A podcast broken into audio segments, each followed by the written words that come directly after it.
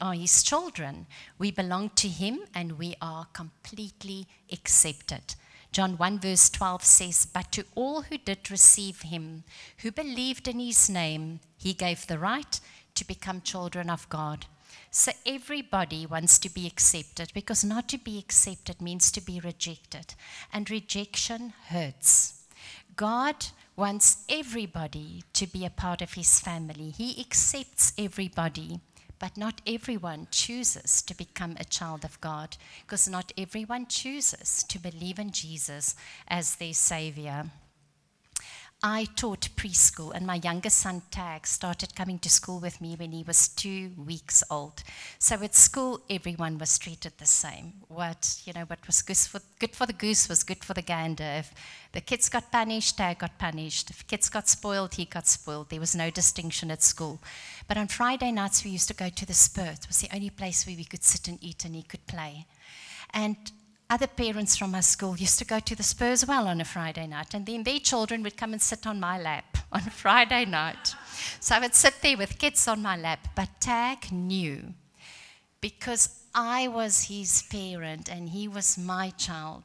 I would take anyone off my lap to put him on my lap if he needed me.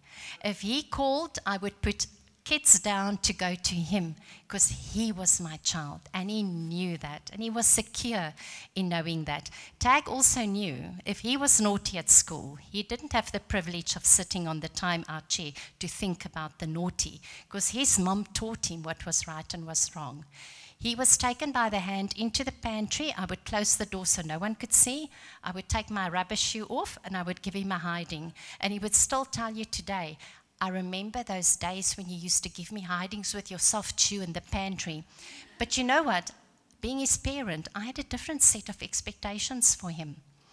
Um, and that is how God our Father is.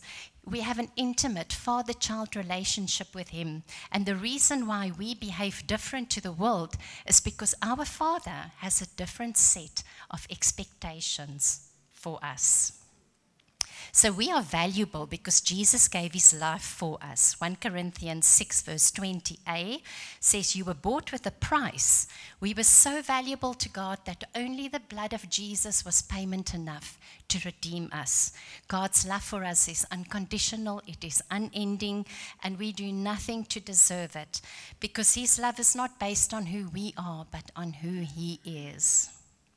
We are his disciples and his followers. Matthew 16 24. If anyone would come after me, let him deny himself and take up his cross and follow me. So, to be a disciple and a follower means to actively seek to live according to the teachings and the example of Jesus. We are the light of the world and the salt of the earth. Matthew 5, verse 13 You are the salt of the earth, but if the salt has lost its taste, how shall its saltiness be restored? It is no good for anything except to be thrown out and trampled under people's feet. Verse 14, you are the light of the world. A city on a hill cannot be hidden. These scriptures highlight the responsibility that we must be a positive, um, and a good moral influence in the world, and that we need to reflect God's love and His truth to those around us. We are ambassadors of Christ. Uh, 2 Corinthians 5, verse 20. Therefore, we are ambassadors for Christ, God making his appeal through us. We represent Jesus. Therefore, we are called to share his message of love, mercy, and reconciliation to everyone around us.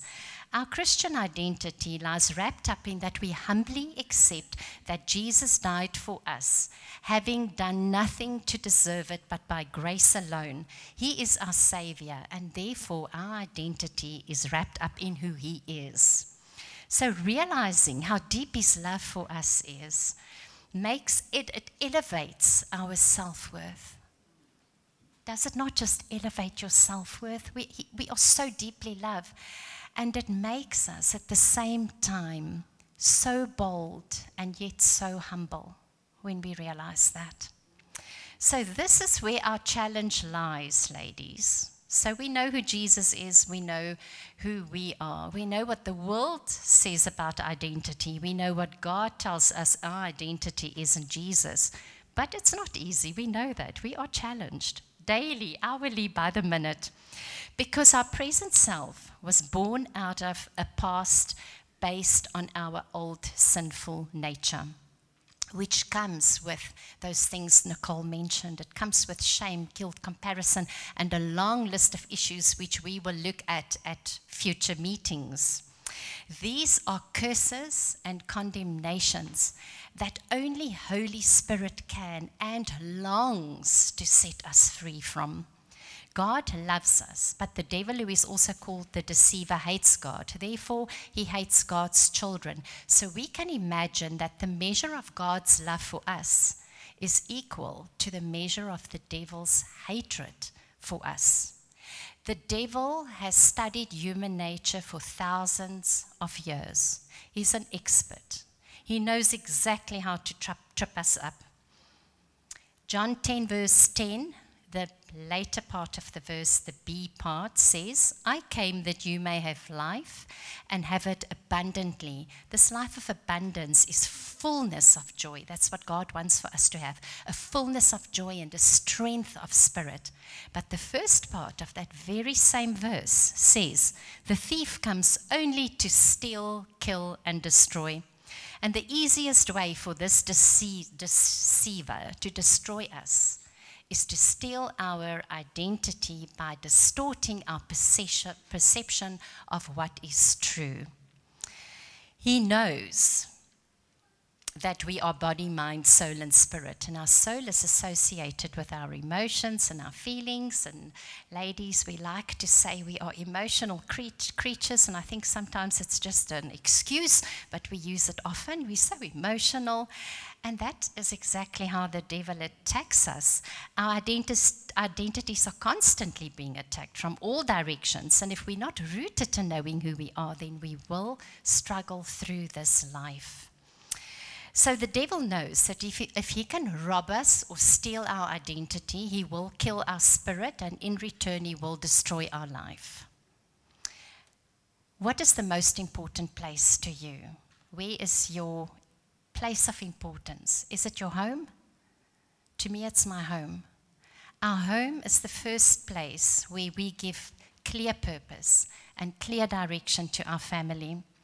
The devil knows that if he can steal my identity, he will distort how I see myself.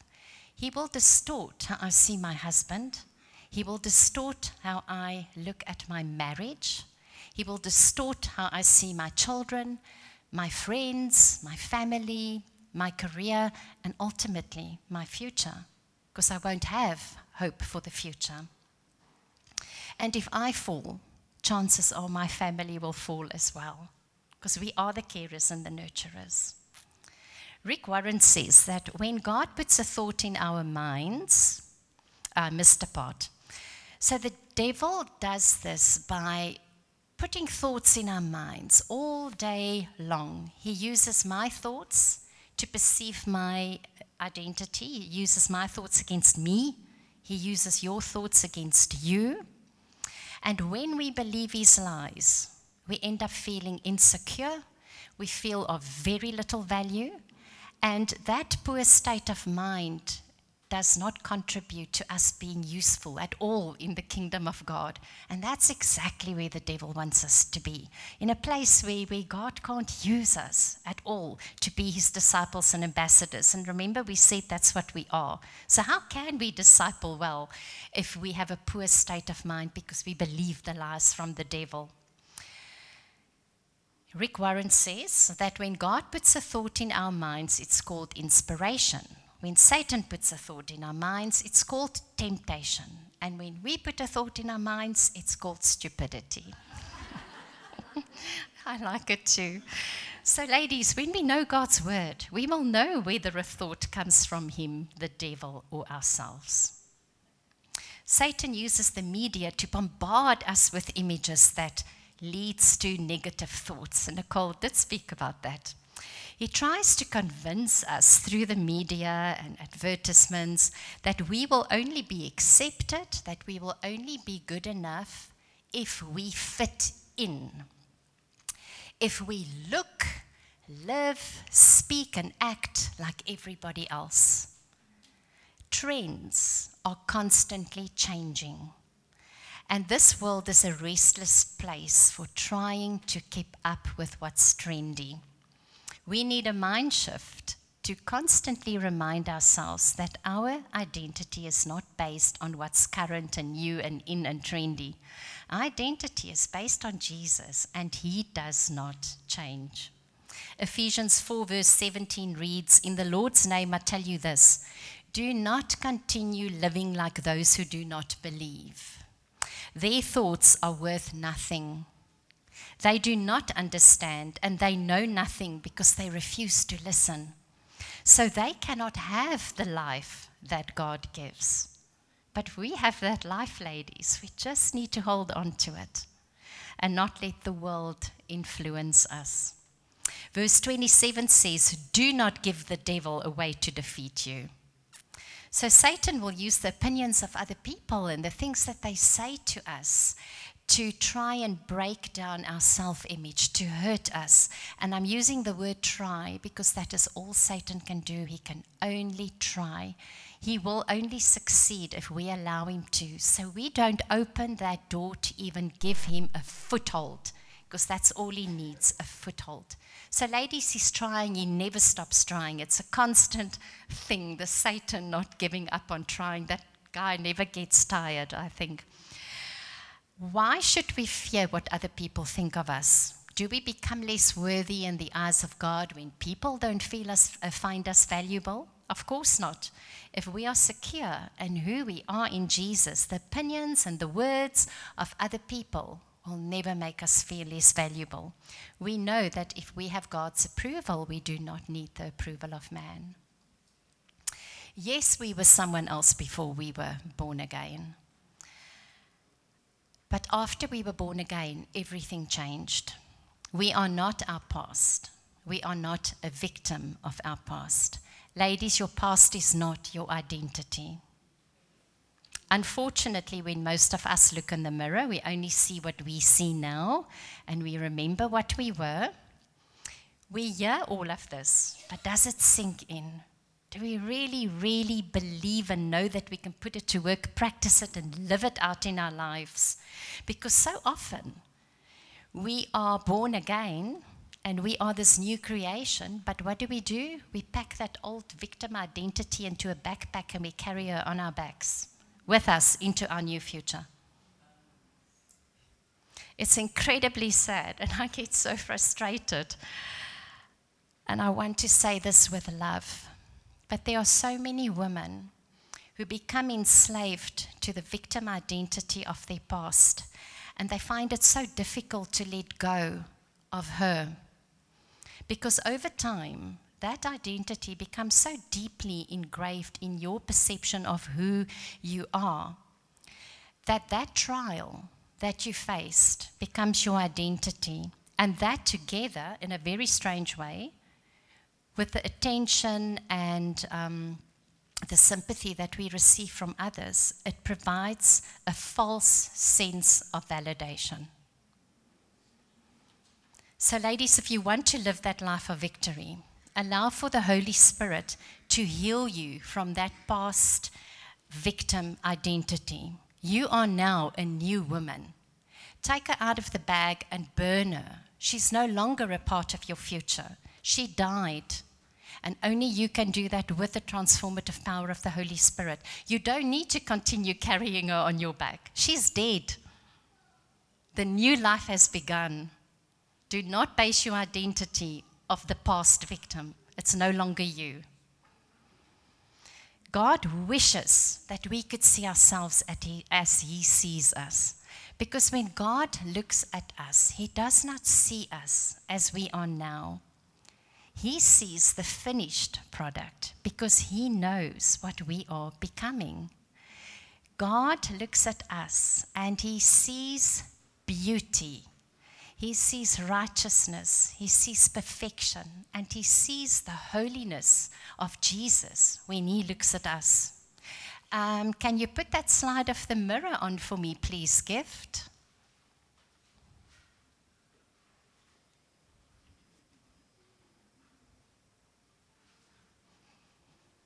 To know and to feel secure in our identity in Jesus is a beautiful journey of discovering and growing in Him. It's a process that can take time. You're not going to walk out of here today with that victory. Yes, you've got it, but you've got to make work of it.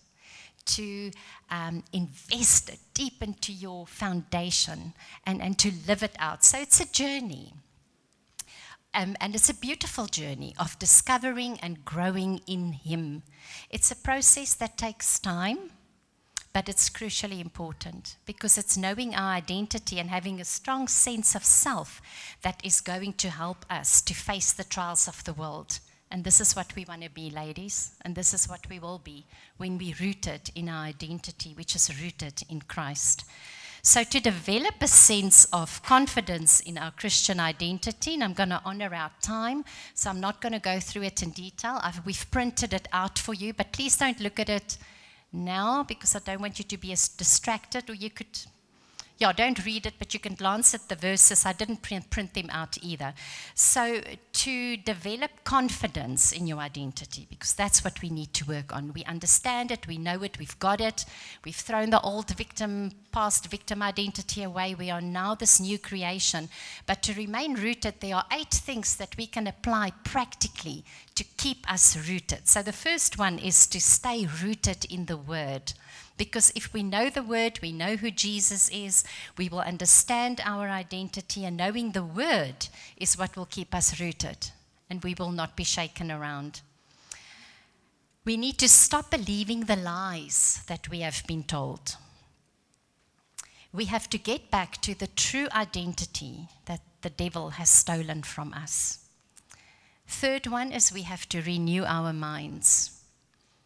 And it's not for us to change ourselves, because if we change ourselves to become what we think we should be, that would be tragic. It's for Holy Spirit to change us through His transformative power. We will never become who we were meant to be if it's up to us. Trust Holy Spirit to do it for you. And if you are unsure, to figure out your new identity, you often need to look at the old identity. You need to determine what the lie was. And um, if you're not so sure, the easiest way to figure out what that lie was is to think of your fears. What do you fear? What did that past victim fear? Because so often we carry those fears with us. So the past identity is very often based on what we fear. Is it the fear of failure? Do you always strive to achieve? Are you a perfectionist? Do you always want to do well? Because that fear of failure could be the identity that you hold onto, and that is a huge burden to carry the fear of failure. It could be rejection. You might have had to deal with rejection in your past, and so to you, you are the victim of rejection. But that is not your new identity. That could be the lie. Is it not being good enough? Is it not being clever enough? Is it not being pretty enough? Is it not being skinny enough? I don't know if I shared this. Did I share it? The world measures success on um, wealth, beauty, and um, I did, hey. So there's always going to be somebody in the room he, uh, who is more accomplished than you. There's always going to be someone who's more clever, who has way more degrees and pretty pictures on the wall. Beauty, there's always going to be someone who's more pretty than you. And money, gosh, there's always going to be someone who has got more uh, personal financial wealth than us. So, could it be that you're not pretty enough because the past victim found being pretty and perfect and nicely done up very important? Is it not being skinny enough? I mean, how easily do we complain about our weight? I went to lunch with a friend of mine who passed away before she turned 50 of leukemia after she suffered breast cancer. And I took her to lunch a month before she passed away. And we sat down. And the first thing I did was I opened the menu and said, Oh my goodness, Naomi, I've got to lose weight. Just show me the salads.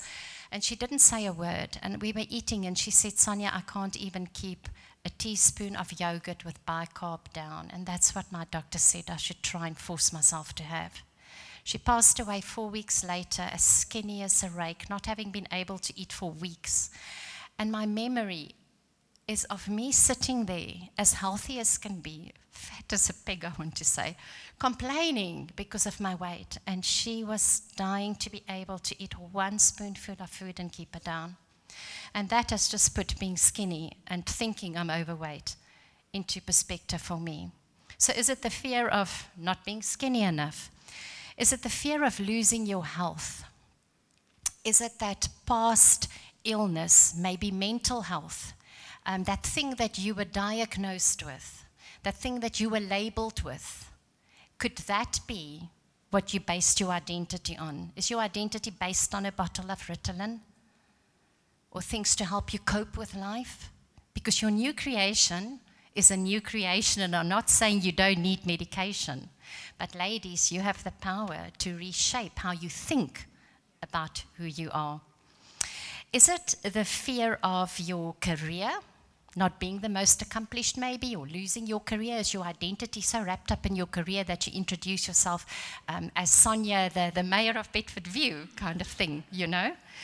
Is your fear based on um, your finances? I already said there'll always be someone has more. And you know what? If God cares for the lilies of the field, and if He's concerned about the, the hairs on our head, and He looks after the sparrows, oh my goodness. Yes, I know we read it and it's easy to, to speak, but do we practice what we preach?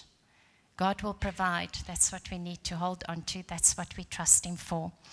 And then is your, Nicole, it was so interesting. You, you mentioned being rooted in who your husband is. So I have a friend who's married to a doctor. She was born, lived in a small town, married a doctor from a small town, and in a small town there's only like four doctors' wives. And you know it was used to irritate her. She used to say to me, Sonja, they all demand to be introduced as uh, Mrs. Dr. Van Sale or Mrs. Dr. Tron because you offend them if you don't, because their identity is so wrapped up in their husband's career that um, without it, I think they would feel like they are worthless. So maybe you fear what the future holds, because some of us are, were, our old sinful natured self was a control freak. So now we don't like not knowing what's going to happen. And that is a fear. That is something that Satan plants in our heads. Fear of the future, fear of the unknown, fear of not knowing. Yes, you say you know this God, but can you really trust that He will be there for you in the future? So that is a fear, a real fear, because we like to control, we like to know. And God says, no, trust me. So, um, what was so interesting, I Googled the number one fear in the world, and you know what that is? The fear of dying unbelievers fear dying. And you know, I laughed out loud when I read it and I said, Praise you, Lord, because you have set us free from the fear that the world fears the most. For us to die is gain. We will see the face of Jesus. So I got so excited when I saw that. That is a burden that's been, lifted from us. We don't fear dying. Yeah, the ones out there do. So our fears control us. It shows us what the lie is that we've been um, believing from the devil. So let go of it. Find scriptures in the Bible that define who you are now. Write them down. Meditate on them. And speak them over your life. Declare them over your life because they are the weapons that you're going to take out to use against the enemy when he comes and he tries to attack attack your self-worth. And ladies do please go home. Take that old lady that old victim that old identity and throw her into the fireplace. She's dead now. You're on you. You've got a new identity. Jesus gave it to you. Um, accept your own uniqueness I said we all made so uniquely different, so complex with, with different, uniquely put together sets of skills and interests. And it's exactly that diversity that's needed in the body of Christ because together we are so strong when we can all bring what we've been gifted with through the Holy Spirit. We are unlike anybody else. So we accept our strengths and no, we celebrate our strengths and we accept what we perceive to be our weaknesses. Because that's also just distorted perception. And then, number five, embrace self acceptance. Understand that for Jesus to have died for you, he loves you for who you are. You were made unlike anybody else, and you were made exactly the way you are because God needs you to be you to do what only you can do in this world. Seek inner and outer alignment, which just means that your thoughts, your actions, the words you speak, and the way you live need to align with your Christian values and standards. And then, number seven, surround yourself with people who have the same beliefs as you you know, your life group, a church community where there are people who will accept you for who you are and who would be prepared to walk this journey with you with love to help you to grow as you go along. And then the last one is develop a lifestyle of prayer, make it a habit of praying. And if you don't pray, just spend time with God and be still because it's during those quiet times that God speaks to us. And I want to ask you do you realize how much He longs to speak to you? Because He's here right now, He's here. He wants to speak to us, but because we can't see him, we almost ignore him and we just like bring him out when it's a big moment. But God wants to speak to us. He desires to speak to us. Make time. And um, what Karen encouraged me with last week is she said, You know, there are times in our lives when we can't pray. Um, and while I'm saying this, I also want to say I spoke about your trials and that victim that we carry in our backpack. And I don't want to minimize your trial because trials are real, trials hurt, trials hurt. Trials can be crucially, crucially painful. So I'm not minimizing the fact that some of us have faced the most horrendous trials in our lives, the most unspeakable things that have happened to us. I'm not minimizing that. I'm just saying you don't stay in that place because that's not who you are now. And don't let the devil tell you that's who you are. So, when there are times when you have not got the words to pray, I've been there myself. You sit and you allow for Holy Spirit to pray on your behalf through praying in, tr- in tongues. You pray in tongues. You'll just let those words role because Romans 8, verse 26 says, The Spirit helps us with our weakness. We do not know how to pray as we should, but the Spirit Himself speaks to God for us, even begs. Sometimes we feel like we need to beg, even begs God for us with deep feelings that words cannot explain.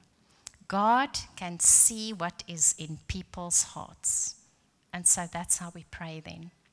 So, learning to understand our identity, I'm wrapping up, is a unique journey. It unfolds over time. Doesn't happen in a moment, it unfolds over time.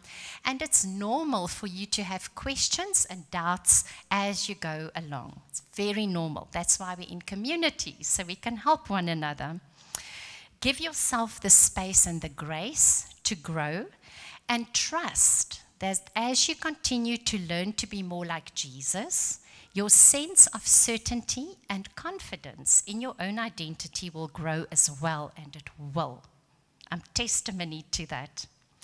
Jesus had a profound impact on my life. He transformed me, and He continues to guide me on my journey of faith. He is the love of my life, my all in all, and it's only because of Him that I will be able to become the best me that I can be.